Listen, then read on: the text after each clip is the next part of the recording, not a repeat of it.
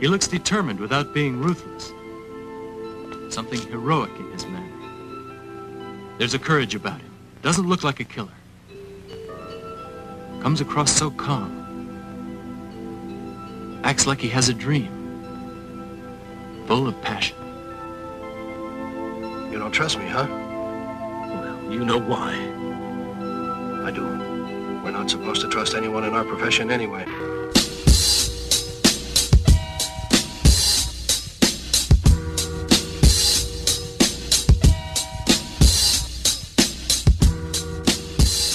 Everyone, and welcome back to Asian Cinema Fusion. I am your host, Paul Martinez.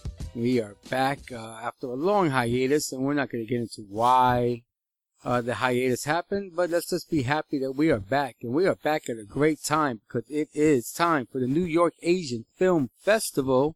This is the 17th year. They're calling it the Savage 17, and with good reason. Uh, I've seen quite a few films already at the festival, and savage is a great way to describe a lot of them.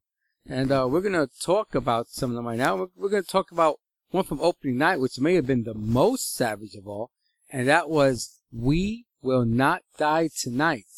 Uh, this uh, is from the Philippines, 2018, and uh, it's uh, directed by Richard Soames, or Somes, I believe it's Soames. Uh, he directed a film called Affliction, a horror film before this, also a film called Ishmael.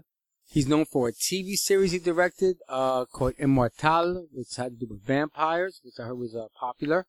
It's starring Eric Gonzales as Cray. Now, Eric is a girl. She was born Erica. For some reason, her stage name was Eric. Not sure why. If you're familiar with some Philippine films, she was in a film called Mariposa in the Cage of Night.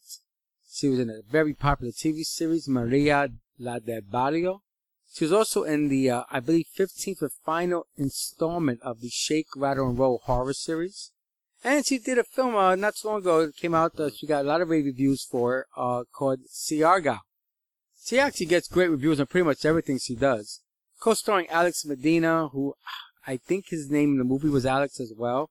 Um, we'll get into the reason why I don't know that for sure. Uh, in a second, our tagline, as you know, if you listen to the show, we always have taglines. Uh, sometimes they're bad, sometimes they're really bad. And uh, the one for this one is there are no rules to survival. So, a young stunt woman gets mixed up with a psychopathic organ smuggling gang who are now hunting her and her ragtag crew. So, this was the international premiere of this film. I mean, there's not even an IMDb or Wikipedia entry for it yet. So I'm sure most of you listening have not seen this yet, and that's a shame because this really needs to be seen. Uh, Director Soames spoke before the screening and talked about his love for Walter Hill's classic, The Warriors. And it's pretty easy to see how much of that film inspired this one.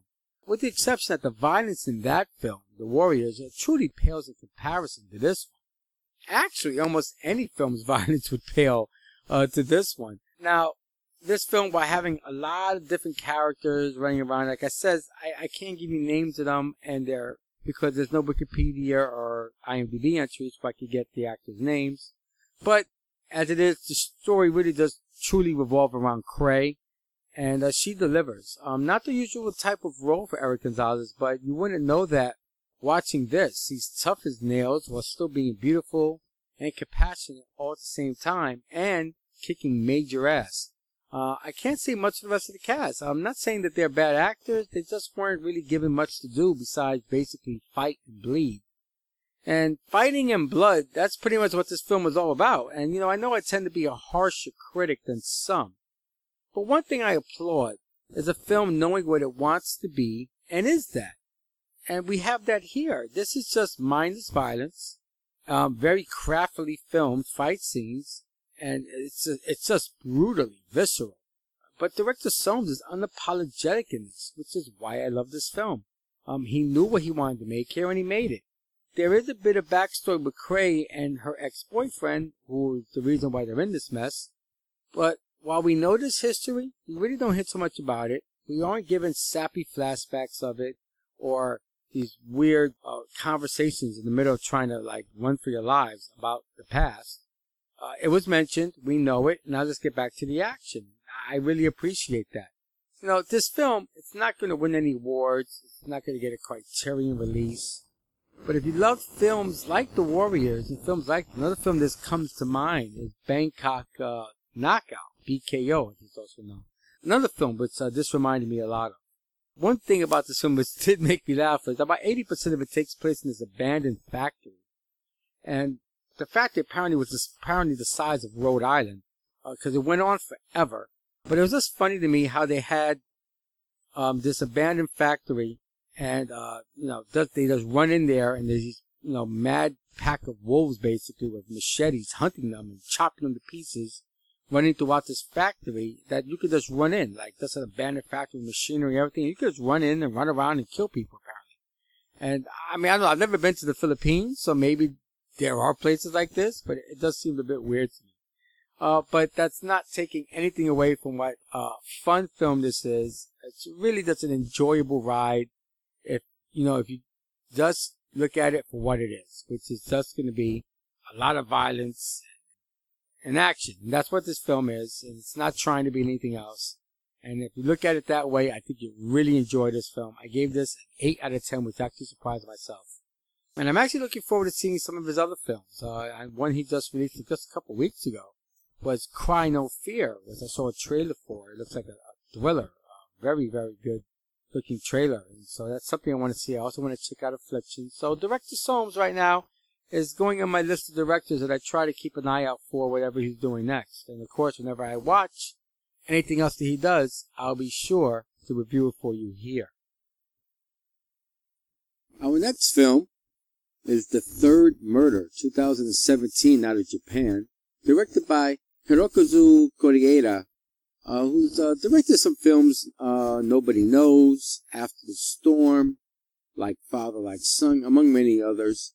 Very popular director right now, one of the hotter directors in Japan uh, right now. Starring Masaharu Fukuyama, who plays Tomoaki Shigemori, who is an attorney. Uh, he was in Suspect X, uh, the aforementioned Like Father, Like Son. He was also in John Woo's Manhunt, which, embarrassingly enough, I have not seen yet. It's uh, definitely on the top of my to see pile. And uh, also, it was in the last two installments of Rurouni Kenshin. If you remember, we did review the first installment of that trilogy, but never got around to the other ones. And we are. Promise you in the future, we will get those uh, other two parts. And uh, Masahiro Fukuyama is in those two parts. Also starring the great Koji Yakusho, who plays Mizumi. This guy's big time actor in Japan. He's been in Kamikaze Taxi. He was in Shall We Dance, the Japanese version. A great movie, Charisma. 13 Assassins. He was in The Blood of Wolves, which played at the festival. Unfortunately, I did not see. Uh, probably my biggest, biggest regret of uh, anything that I missed at the festival. Um, I really want to see The Blood of Wolves. Uh, he was also in a film you might remember called Babel, uh, which had a huge international cast. It was starring Brad Pitt and I believe Cate Blanchett, if I'm not mistaken. And uh, part of that uh, film took place in Japan, and uh, Mr. Yakusho was in those scenes. Also starring young actress by the name of Suzu Hirose, who plays Saki Yamanaka. She was in films probably best known for Our Little Sister and another film called My Teacher. I must admit, not familiar with either one of those titles or Miss Hirose, but uh, a very young actress, but I thought she was very good here and definitely somebody I think of a bright future. And our tagline for this is, what is more important, truth or winning? So, a somewhat jaded attorney uh, has to defend a man accused of killing his boss.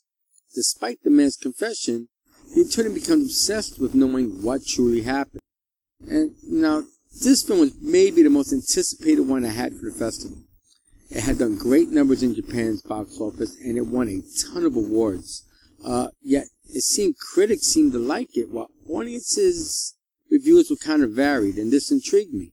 And in fact, the programmers at the New York Asian Film Festival were in contradictory thoughts about the film. So, as I watched this, I wondered would I like it or hate it, and really I wanted to know why were the reviews so split? So the quick answer to the first part of that was I didn't like it or hate it. I actually loved this. Uh, for me, and if you listen to this podcast enough, you're going to notice I put a lot of emphasis on acting performances in film. And here it was just sublime. Uh, throughout the cast, everyone brought it.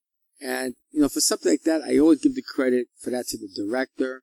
Usually if I feel it's just one or two great performances and the rest are at par or even below par, I just put it on those actors are just really good actors. But when the entire cast, from the main characters to the secondary characters, are all great, that's the kind of uh, situation where I'm going to look at the director and give credit there for that.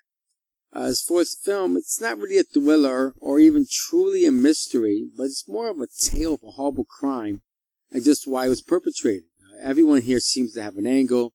It really does show the legal system as it's more about victories than it is about justice. And, you know, we wonder just who is a bad person here at some point, you know? I mean, we think we know, then maybe we don't know, and then maybe we do.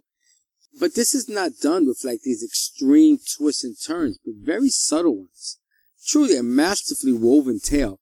And I also have to point out the hauntingly sad yet beautiful score of this film. And this is something I rarely mention unless it really touches me, and it did here. Really, the, at the end of the film, uh, when the credits were rolling, the song that played actually, and it wasn't a particularly sad ending, but just something about the music made me a little melancholy and actually got me, you know, maybe a little misty in an eye. Uh, of course, uh, as you know, if you listen to the show, I, I, I do tend to, uh, get a little caught up in some of these films and will get emotional. But this wasn't the type of ending to a film that would ordinarily have that effect on me. And I really think it was the music. It's just beautiful. Also, there were a few scenes here that I guess are left up for interpretation, which is not all that uncommon in Japanese cinema. Uh, you'll see in the Korean cinema too, where you'll get these surreal scenes kind of tossed in um, as dream sequences or what have you, and it's kind of left for you to figure what did all mean. And for some who are not familiar with that, that may be confusing or maybe even annoying. But for me here, I found this very enlightening and very well placed to where it was in the film, which really helped to continue the narrative of this tale. So now to the second part of the question we had earlier was, why did some people not like this? And I think I know the reason. This film is slow. Um, at times very, very slow. Uh, I don't mind that personally if a story is compelling, and for me, at least it was. I don't need to be bombarded by new information every few minutes to keep me engaged. Uh, also, I have to say, good chance it was just watching these amazing actors on screen that kept me attentive even in the admittedly down times of the film. So, in the end, of course, I'm going to recommend this film. But if you are looking for a thrill ride or fast-paced story, this may not be your cup of tea. But for me, I give the third murder a 9 out of 10, which is one of the highest scores I've ever given on this show. But I think it's well deserved. This, um, to me, I think deserved all the accolades it got. Fantastic film. I don't know if it's for everyone, but if it's kind of film that you can think you can uh, watch, definitely watch it. And I think it was really, really great. Our next film, The Hungry Lion, 2017 out of Japan, written and directed by Takaomi Ogata, who's done films Body Temperature. He did another film called Sunk into the Womb, which I'm not really familiar with. Starring Yurara Matsubayashi, who plays Hitomi. Um, although the fact that she looks very familiar to me in this film, and I swear as an actress I must have seen a hundred times. The only thing I could find her being famous for was a film a few years ago called One Plus One Equals Eleven. Also co-starring, although co-starring might be a bit strong, this is really uh, all about you, uh, Miss Yurara. But uh, Otomo Mizuishi, who plays Hiroki, who is Hitomi's boyfriend, and you might recognize him if you saw the film Full Metal Alchemist. He was in there. Our tagline for this is when fake news becomes all too real. A teenage girl's teacher is arrested for having sex with a minor. Of course, the teenage girl is Hitomi. And a video surfaces where the girl in question in the video does somewhat resemble Hitomi. Now, between her friends, boyfriend, family, social media, all question if it's truly her, despite her, you know, vehemently saying it's not her. Uh, Hitomi's life begins to spiral towards disaster. And that's a bit of a longer synopsis than usual, but this story has so many layers to it. This was really one of the most thought-provoking and infuriating films I have seen at the festival at any festival, um, at any time. Uh, not infuriating as a film per se, but at the stark look it takes at what today's society has become. Uh, the problem really is that this is just all too real. I mean, these things are happening today, not just in Japan, but all over the world. But, you know, let's take a break from my outrage of the subject matter and examine this as a film, because that's what we're here for. And here is anything but infuriating. Uh, this is a film where director Ogata wanted to say something, and he did. And for that, I must commend him.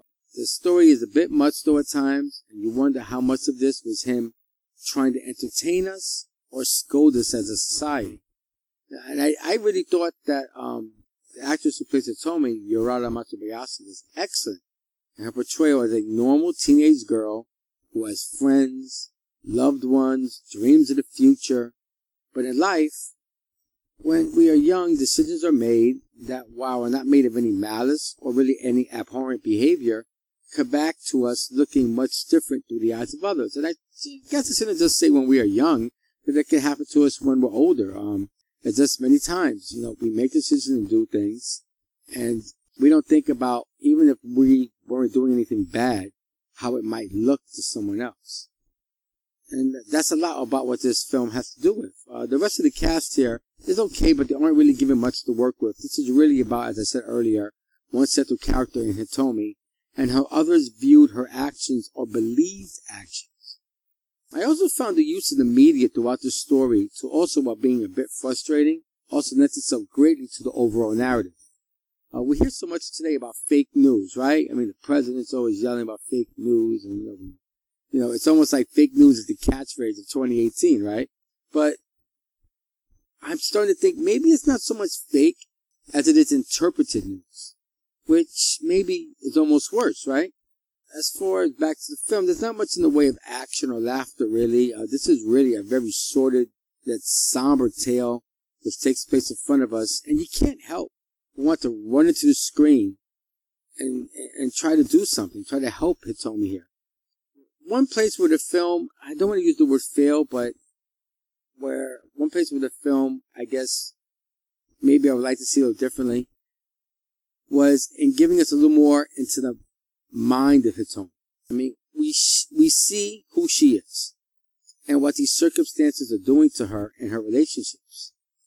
But I, I felt I wanted to have a little more of a look at her from the inside. And if we did, be honest, I may have openly wept by the end of this film because this was very tragic. But when I think about it, this may have been done by design. As if to say, we know people, you know, our friends, our classmates, our coworkers, our family members. But do we really know them? Again, this film gave me a lot to think about on my long drive home that night uh, from Lincoln Center. Uh, so while this is not a masterpiece, it is something that I think people should see. This is a powerful film and an important film. Will it change the way things are? No. I would love to say it would, but if at least someone can view this and maybe see the world a little differently, um, see the world not through that judgmental eye of social media, maybe then the message got to somebody. And that's how change begins, you know, one mind at a time. So for me, I had a big struggle on how to uh, score this film, and I went everywhere from a five to an eight. I set it on six and a half out of ten. Again, while I don't think it's a great movie, and I think it's a bit of a downer, depressing at times, I do think that it's an important film, and for that I'm giving it a 6.5.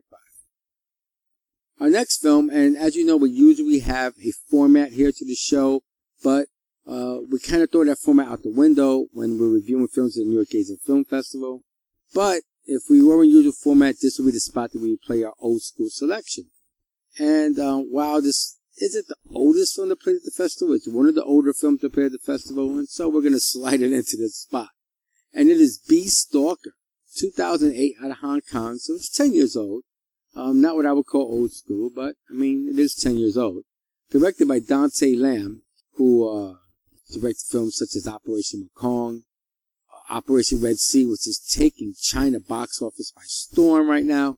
Beast Cops, which is no relation to Beast Stalker. And Twins Effect, one of my favorite Dante Lam films. Starring Nicholas Tse, who plays Sergeant Tong Fai, You might know him from Bodyguards and Assassins. He was in the film The Stool Pigeon, Time and Tide. He was in Storm Warriors. Uh, if you've seen that, you'll probably recognize him from there. Also starring Nick Cheung, who plays Hung King. Uh, he was in uh, Johnny To films Exiled and The Election 1 and 2. He was also Raped by an Angel. Interesting enough, Nick Cheung uh, started his career uh, doing comedy uh, and then transitioned over to drama, which I think was a great move for him because uh, to me, he's much better doing drama and serious roles than he was doing comedic roles. And also starring Zhang Jingchu, who plays prosecutor Angao. Uh, she's been in such films as Seven Swords, Overheard, City Under Siege. She's also in a couple of American films such as Rush Hour 3. She was in Mission Impossible Rogue Nation. And she's the kind of actress I think that if you see her, you're going to recognize her, but maybe not recognize the name. At least that was the case for me. When I saw the name Zhang Jingchu being listed in the credits, I did not recognize that at all. But once I saw her in the film, I definitely recognized her by face. Uh, and the tagline for this is The Hunt for Redemption. So what's this about? Well, after a tragedy decimates the lives of both a prosecutor and a cop, they must come together to find the prosecutor's child who's being held captive.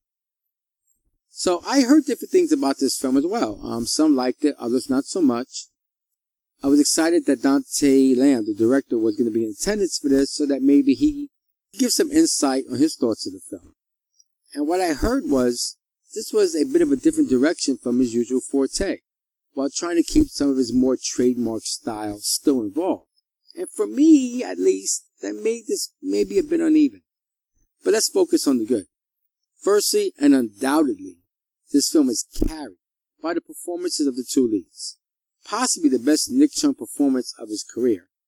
And Nicholas Tse uh, is an actor who I love or hate, depending on the last thing I saw him in. So right now I love him because he was excellent here as the hard-nosed cop who must deal with the aftermath of a tragic shooting while trying to save uh, a young girl being held by a gang in order to force her mother, the prosecutor, to throw a case against the gang's imprisoned leader. Now, Nick Cheung plays a killer for hire with a very complicated story who must do the unthinkable in the event that the prosecutor doesn't go along with demands. And he must do this um, in order to care for his bedridden wife. Uh, there are so many layers to these characters. And I feel if Director Lam would have gone 100% in that direction, this would have been so much better. Uh, but he seemed to almost force some action sequences that weren't needed. Also, I had a few issues with character motives and actions throughout the film. Just one in particular that sticks in my craw was uh, there's a point where Nicholas Tse, Officer Tong, Sergeant Tong, uh, has figured out what building the young girl is being held captive in. And instead of going to search for her to rescue her, he calls her mother to drive there to the building and wait till they get there before beginning his search. And this just drove me crazy. I'm like, well, why are you waiting to get there? If you feel that she's in this building, find her. She's in danger. You could call mother after she's saved. So I, this is just something that was screaming at me in the head during this film. In the end, I will say the good definitely outweighs the bad here, but that was some of the bad. We also get some revelations at the end of this movie that could be construed as either genius or quite contrived. And I'm going to fall directly in the line straddling between the two. But for the sake of being uh, a happier and kinder reviewer, I'll slightly fall on the side of genius, though I spoke to many who felt it was quite contrived. Uh, overall, this film has much more substance than the usual Dante Lam vehicle. You know, Dante Lam, I guess, maybe could kind of consider him the Michael Bay of China. You know, uh, his films have a lot of action, a lot of explosions, gunfights, what have you. And usually does not delve too much into character development. And that is not the case here. I would like to see even more character development because I thought he did a good job with what he did here. And so I would love to see Dante Lam make a film more like this, but even less action and more character development. I, I would really be interested to see how that would work out because I saw promise here of him making films like this. Um, overall, fun summer blockbuster type films that he makes like Operation Red Sea and Mekong. Some reviewers like, but audiences seem to enjoy more. And I think that's probably be the case here. I think it's something that does an everyday audience member who just likes a lot of fun and escapism will enjoy this film. And probably the harsher critics maybe would be a little rough on it. That's just my opinion, but I give it a 6 out of 10. And I mean, it's definitely uh, worth watching um, for me more than a few of his other films that I've seen.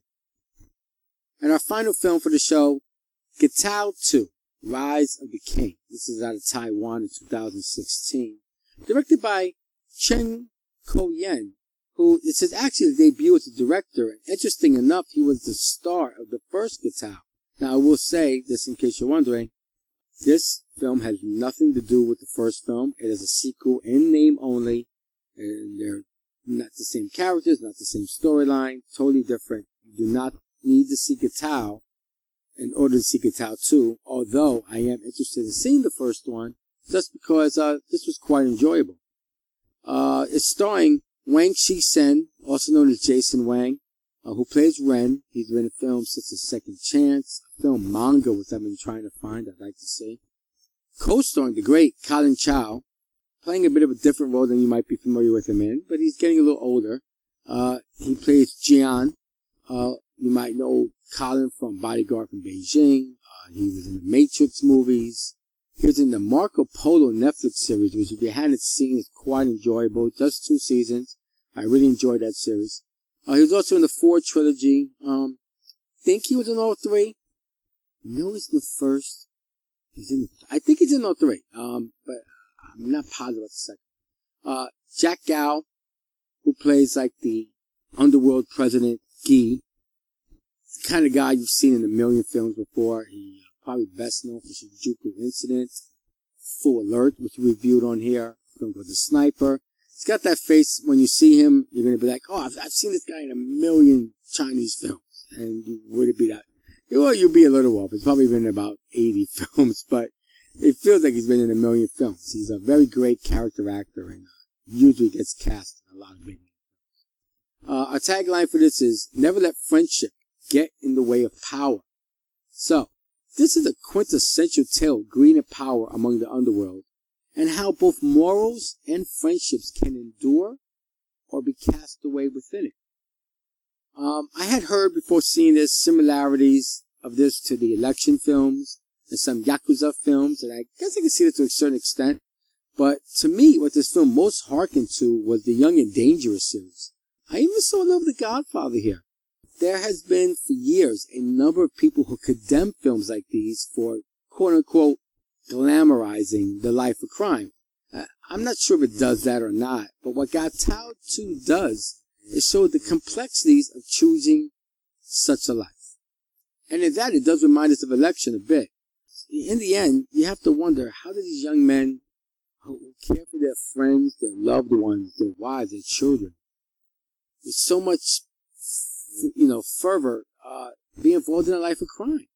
The paradox is quite compelling, which is why I believe films like these will always be popular. I just think people like to see that these notorious characters are not that much different from all of us. Now, for this particular film, it focuses a little more on the violence and how the aftermath affects these all two human characters. People die, uh, we grieve, and we go for revenge. And the cycle continues. And as simple as they made that sound, the director is able to show us a small glimpse into the hearts of these men. One very interesting character here was Colin Chow, who is great as the antagonist, who wants his old friend Ren, who refers to as brother, to join him in his quest for power. But for Ren, even a gangster can have limits on what he'll do. And this internal struggle is more captivating to me than the outward one. And I would have liked the focus of it to have been a little more on that. And not that it wasn't delved into, because it was. I, I really feel I wanted more of that. I wanted, and I want to see a film that's really more into the mindset of someone in this world. Uh, the action scenes are really just a bunch of wild gang fights that were shot a bit better than you usually see. Uh, some very memorable characters are highlighted in this as well, which really lends to the film's charm. One in particular, Sicko Boy, a bleached blonde, uh, full of kinetic energy that you can't take your eyes off uh, whenever he's on the screen. And as his name would, uh, would, would make you believe, he is psychotic. But although psychotic and complete lunatic, he really an amazing character. We do get some twists and turns here, but nothing I would call a shock. Um, some of the stuff is kind of easy to see where it was going. Others maybe not as easy, but nothing that you like totally, un, you know, unprepared. For. There is a scene though midway that was so out of place that I just have to bring it up. It's a very melodramatic reading of a suicide note with some very sappy music and over melancholy images. And while this event is a major part of the story, the way it's presented just felt like someone changed the channel when I reached down for my popcorn, you know? It's like, oh, let me get some popcorn. And I looked back up and went, hey, what happened to Gatao 2? What's this? I mean, it was really that much removed from the overall feel, pacing, everything of the film up to that point and after that.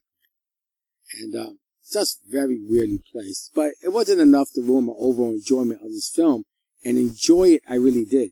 I give Gatao 2 seven and a half out of ten. It's really one of the better, you know, gangster films I've seen in quite a while. And definitely it's something I think that um, uh, you fans would really enjoy. Um, not your typical gangster film. And that's our show. Hopefully this wasn't a typical podcast.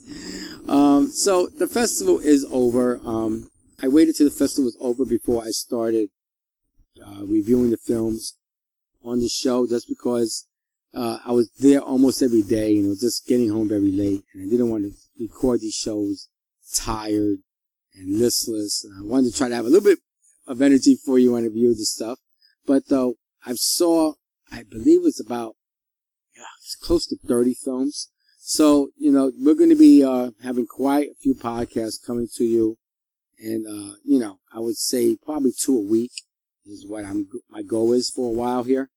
And so, you know, keep, keep a lookout for them on my social media pages, on uh, our Facebook page, on our Twitter page, AZN Cinema Fusion on Twitter.